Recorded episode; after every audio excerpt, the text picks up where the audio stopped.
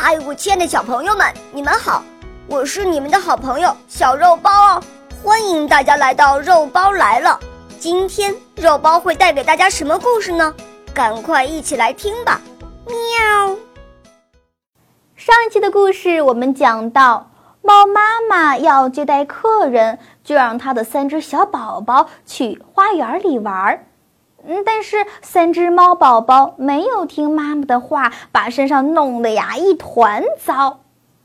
接下来会有哪些好玩的事情呢？竖起耳朵，睁大眼睛，继续为你讲述小猫汤姆的故事。小猫汤姆的故事下。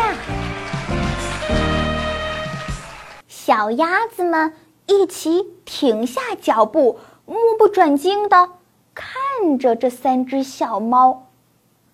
水鸭子们的眼睛呀，特别的小，但是眼睛里充满了惊讶。两只母鸭子丽贝卡和杰麦玛捡起地上的帽子和小领巾，戴在了自个儿的头上。米滕斯笑得从石墙上跌了下来，莫比特和汤姆也跟着跳了下来。米滕斯和莫比特的围裙，汤姆穿的衣服，全都在跳下石墙的时候，啪，从身上掉了下去。帮帮忙吧，水鸭德雷克先生，莫比特说，请您帮着汤姆把衣服穿上吧。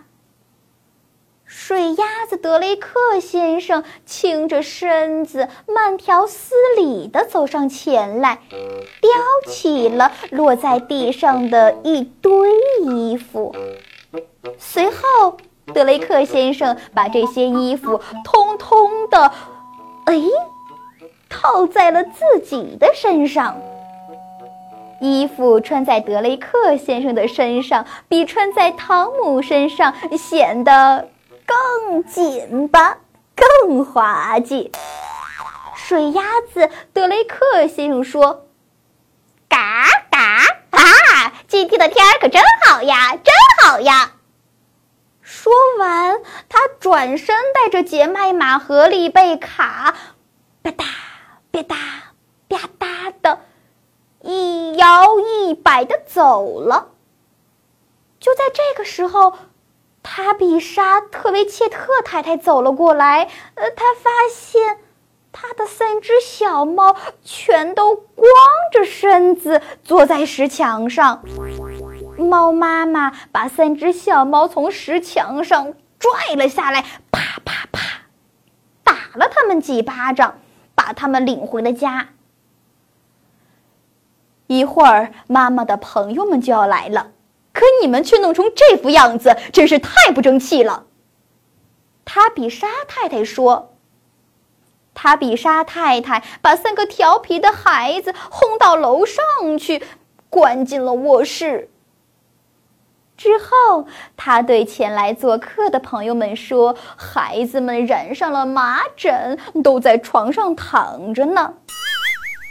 猫妈妈这么说可不对，因为那不是真的，事实与猫妈妈说的恰恰相反，三只小猫根本就没有在床上躺着，一刻也没有在床上躺着，它们在卧室里闹得天翻地覆。不用说，客人们都听到了头顶上的吵闹声。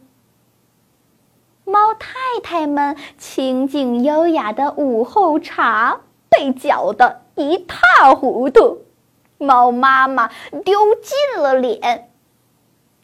我想将来有一天，我会写一篇更长的故事，告诉你们更多关于小猫汤姆的事。